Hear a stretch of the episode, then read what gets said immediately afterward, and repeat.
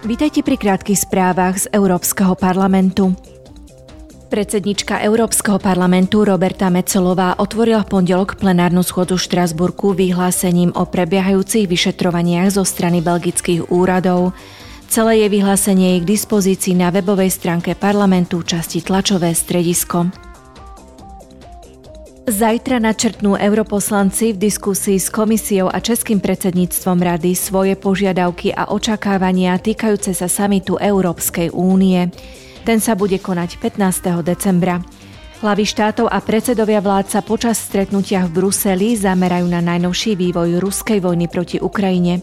Hovoriť sa bude aj o sociálnych a hospodárskych dôsledkoch vysokých cien energií, otázkach bezpečnosti a obrany a o vzťahoch s južným susedstvom Európskej únie. Sacharovovú cenu za slobodu myslenia za rok 2022 získa statočný ukrajinský ľud. V stredu cenu slávnostne odovzdá predsednička Európskeho parlamentu Roberta Mecolová. Očakáva sa, že v plne vystupí na diálku aj ukrajinský prezident Volodymyr Zelenský.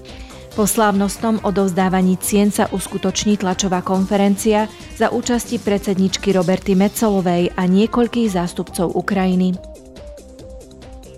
V sobotu pri udeľovaní cien European Film Awards bolo vyhlásených 5 filmov, ktoré budú súťažiť o cenu publika Lux 2023.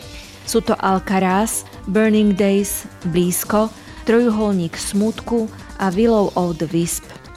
Filmy si budú môcť pozrieť všetci občania Európskej únie.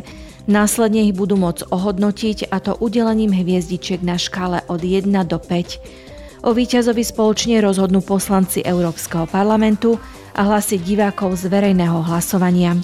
Hodnotenie oboch skupín bude mať pritom rovnakú 50-percentnú váhu. Výťazný film bude vyhlásený v polovici júna 2023 na plenárnej schôdzi Európskeho parlamentu v Štrásburgu. To boli dnešné krátke správy, denné spravodajstvo Európskeho parlamentu.